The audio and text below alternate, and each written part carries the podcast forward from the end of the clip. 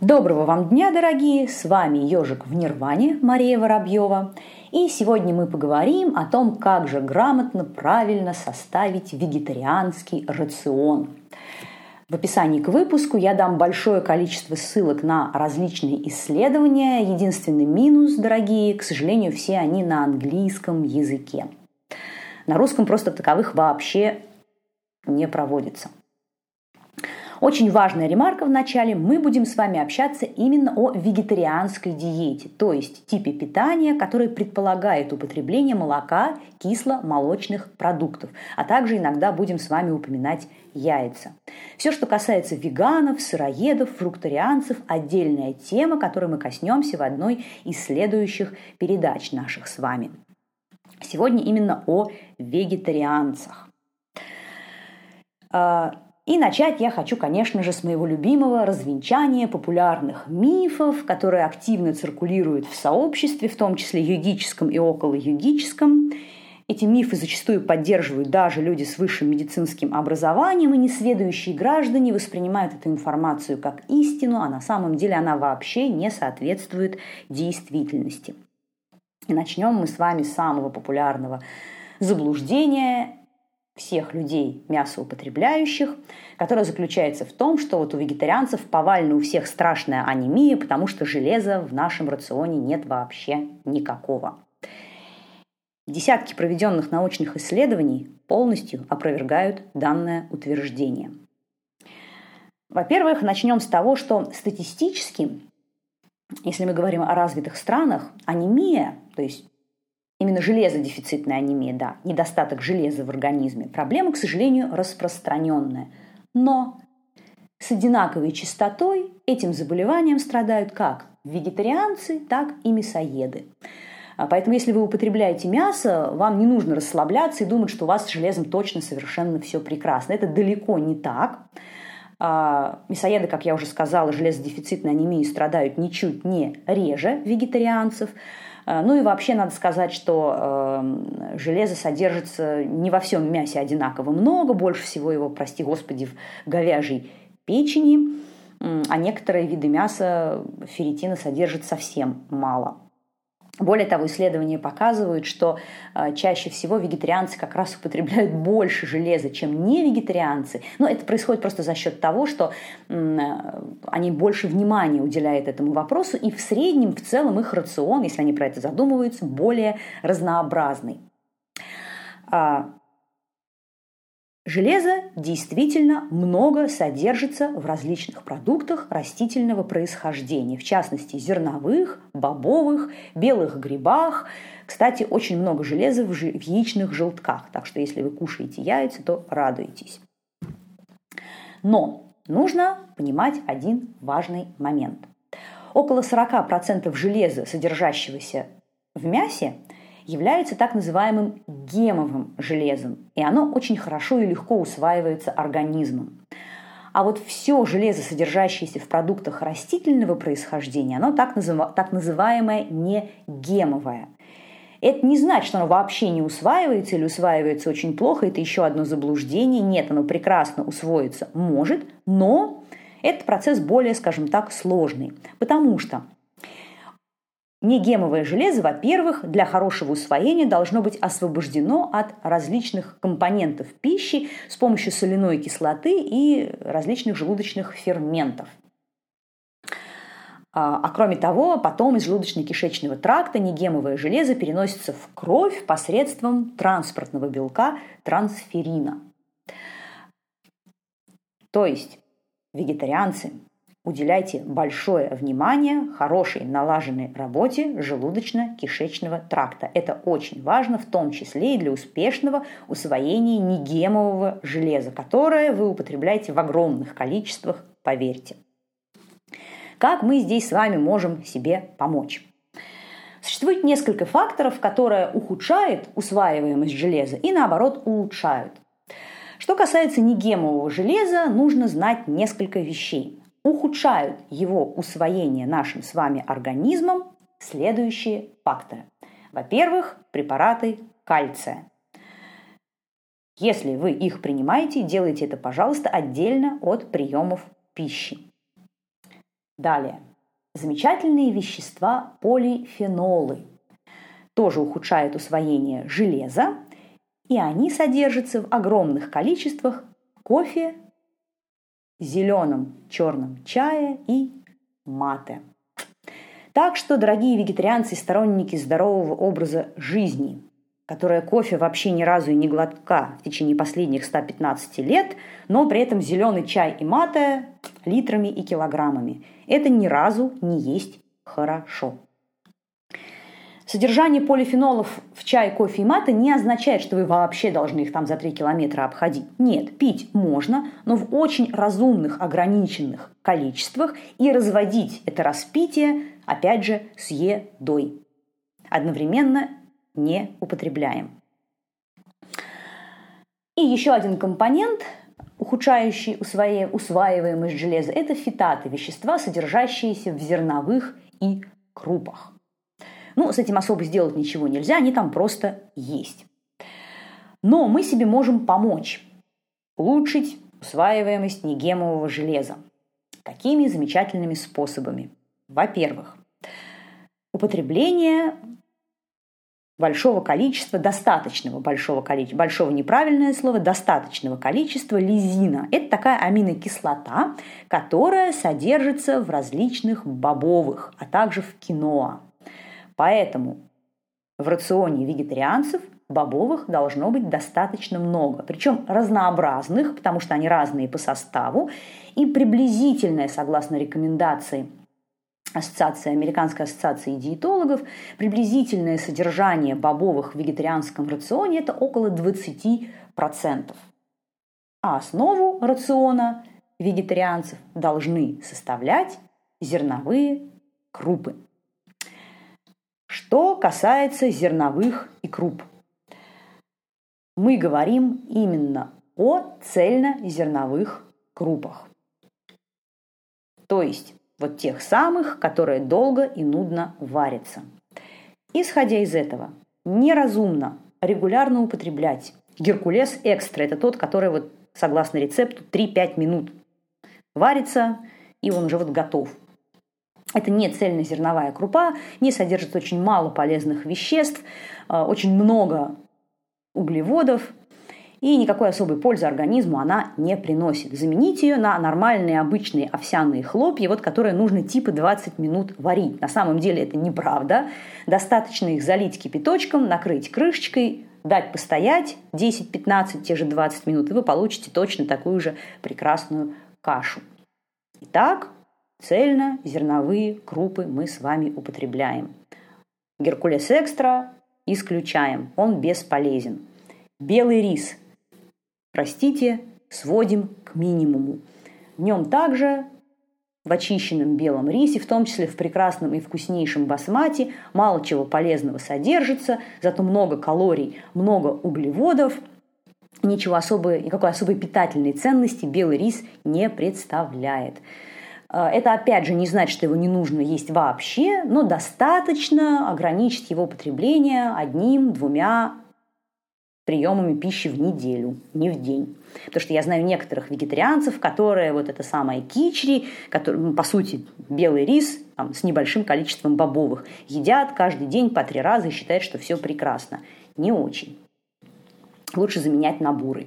Он, конечно, дольше варится, но гораздо полезнее. А, разобрались мы с вами по-быстрому, так сказать, с зерновыми, цельнозерновыми крупами – Кроме лизина, усвоение железа облегчает витамин С. Поэтому имеет смысл следить за тем, чтобы в вашем рационе было достаточно продуктов, которые его содержат. И еще один замечательный научно доказанный способ увеличить количество железа в своем рационе. Это готовить на чугунной сковороде. Это совершеннейшая правда. Есть очень интересное исследование, оно, по-моему, в 2007 году было проведено бразильскими учеными. И они выяснили, что если готовить кислые блюда на водной основе, типа томатной пасты, на чугунной сковородке, это очень сильно увеличивает содержание железа в приготавливаемой еде. Поэтому, если у вас есть от бабушки досталась тяжелая чугунная сковородка, доставайте из закромов Родины и активно используете в готовке. Поможет, проверено и доказано. Дальше я хотела бы затронуть, собственно говоря, саму тему железодефицитной анемии. На самом деле вопрос очень сложный. И я много раз это буду повторять, по моему глубокому убеждению, самостоятельно заниматься ее лечением не стоит. И почему я сейчас объясню. Во-первых, сразу хочу оговорить тот факт, что у нас с вами видов анемии очень много, и далеко не все она железодефицитная. Мы сейчас говорим именно о той анемии, которая у нас с вами связана с недостатком железа в организме. И для того, чтобы оценить, есть она у вас или нет, вы можете сдать несколько очень простых и, к счастью, не сильно дорогих анализов крови. А, ну, во-первых, это общий анализ крови на гемоглобин. Ну, гемоглобин, я надеюсь, многие из вас в курсе, это такой вот белок у нас с вами, который переносится эритроцитами, красными кровяными тельцами крови, и он обладает способностью обратимо связываться с кислородом и, как следствие, вот его залавливать кислород, переносить в ткани, а там отпускать и дальше шествовать обратно за очередной порцией О2. Но недостаточно оценить уровень только гемоглобина в крови, потому что для понимания, есть у вас железодефицитная анемия или нет, очень важны еще несколько показателей. Кроме общего анализа крови, есть смысл регулярно раз в год сдавать анализ крови на ферритин. Ну, по сути, ферритин – это тоже белковый комплекс, ну, так скажем, внутриклеточное хранилище железа, наши с вами запасы. И бывает часто, что уровень гемоглобина в крови вполне себе нормальный и достаточный, а вот уровень ферритина ниже плинтуса. Это самая настоящая железодефицитная анемия, дорогие товарищи, ничего в этом хорошего нет.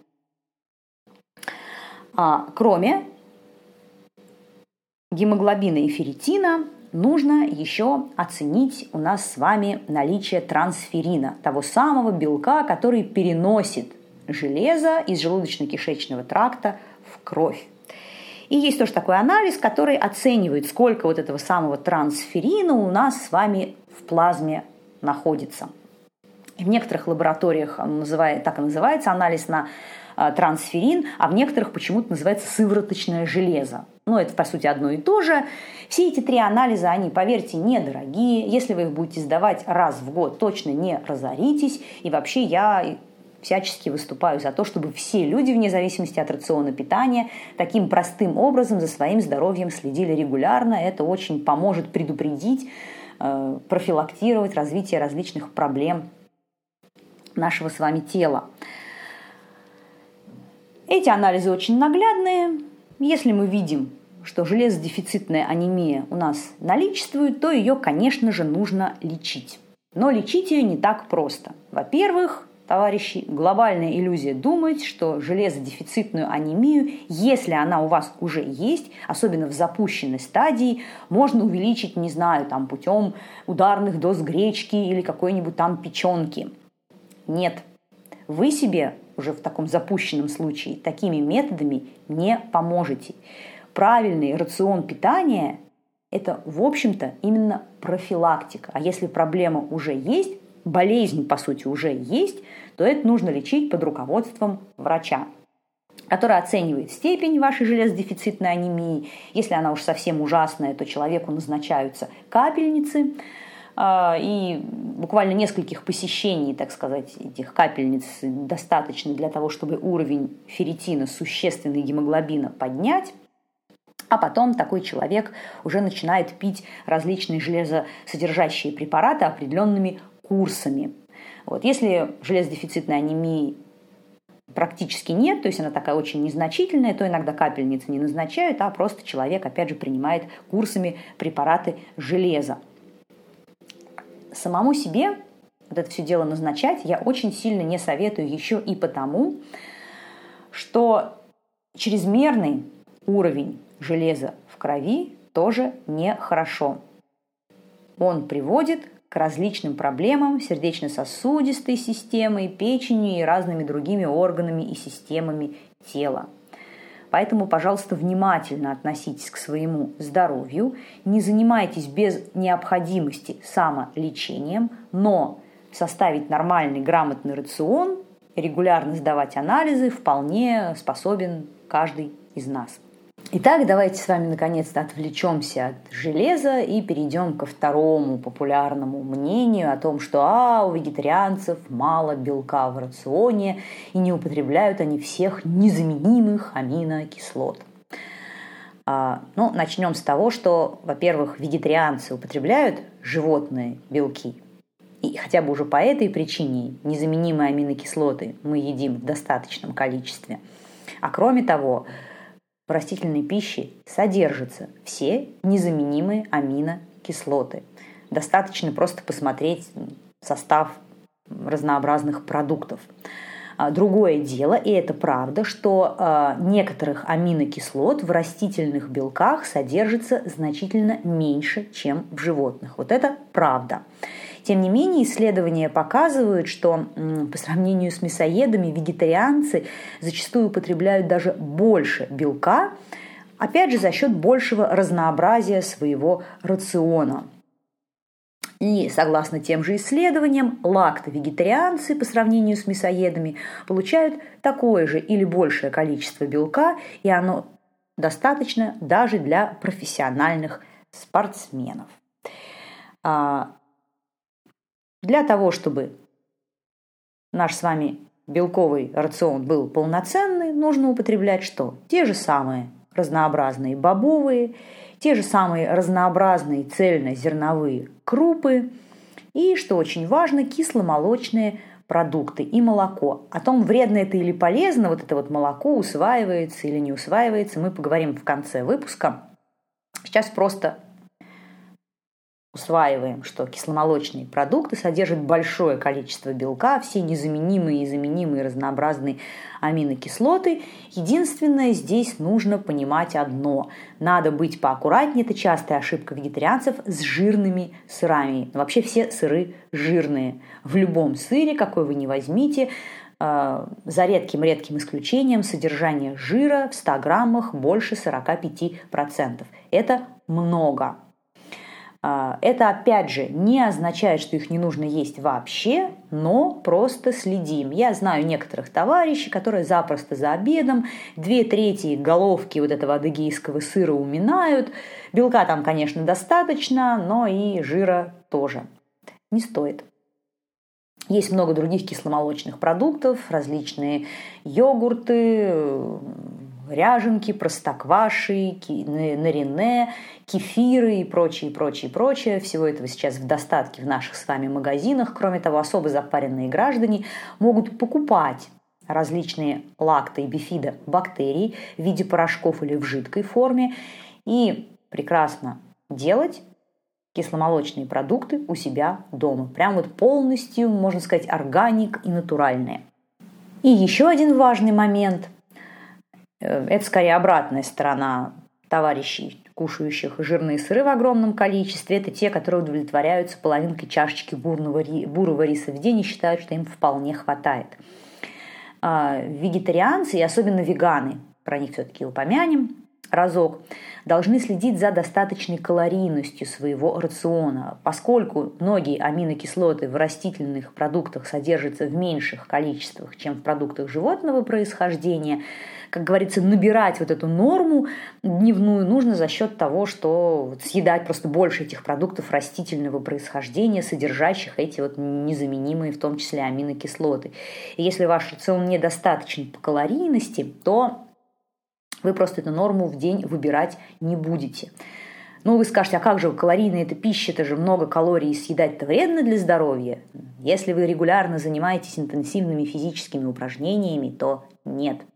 Есть даже исследования, где сравнивались не то что даже веганы или вегетарианцы, а сыроеды, спортсмены профессиональные и люди спортом не занимающиеся. И о удивление, но дефицитом белка и в том числе различных незаменимых аминокислот, страдали как раз те сыроеды, которые спортом не занимались. А вот у профессиональных спортсменов было все прекрасно. И ученые пришли к выводу, что это, скорее всего, именно обусловлено тем, что они просто больше едят. У них рацион более калорийный. И поэтому в том числе различных содержащих незаменимые аминокислоты продуктов они в день употребляют тупо больше.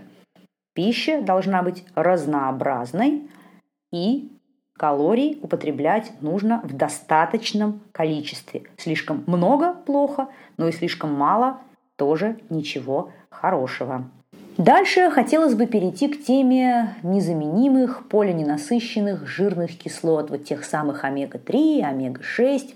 Тема на самом деле достаточно сложная. Вопрос этот изучен еще учеными не полностью, но что важно в данном вопросе знать и понимать.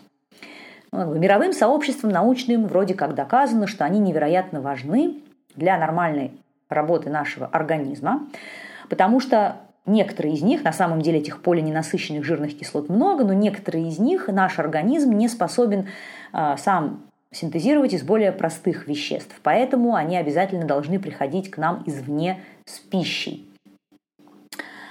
А при всем при этом не существует установленной ежедневной нормы потребления вот этих самых незаменимых жирных кислот. Несмотря на то, что вот та же самая ассоциация, Американская ассоциация диетологов рекомендует употреблять постоянно профилактические дозы незаменимых жирных кислот всем людям вне зависимости от типа питания. Вот неважно, кто вы там, мясоед, вегетарианец, веган, там еще кто-нибудь, едим все, потому что важно, нужно для нормального развития и функционирования организма. Там и сердечно-сосудистые, и пищеварительные системы, головного мозга и там множество-множество других систем от наличия этих жирных кислот, их нормальное функционирование зависит. А Тут как бы, опять же, тем людям, которые мясо в пищу употребляют, к сожалению, раньше времени радоваться не стоит, потому что самый хороший, и надежный и полноценный источник их – это некоторые виды моллюсков, а также жирная рыба холодных морей, какая-нибудь там, не знаю, треска или скумбрия. Ну, вы сами, я думаю, догадываетесь, сколько вот подобной пищи среднестатистический российский гражданин ежедневно употребляет. Очень мало или вообще нисколько. Поэтому у невегетарианцев проблемы с этими жирными кислотами точно такие же, как и у нас с вами. Тем не менее, существуют достоверно известные хорошие растительные источники вот этих незаменимых жирных кислот. Это льняное масло, рыжиковое масло, горчичное масло, конопляное масло, морские водоросли, шпинат, рапсовое масло, оливковое, миндаль, подсолнечник, грецкие орехи и некоторые виды бобовых. А, ну, опять же, список можно легко посмотреть в интернете. А что тут тоже важно понимать? Вот эти самые незаменимые жирные кислоты в данных продуктах содержатся либо в небольшом количестве, либо не все.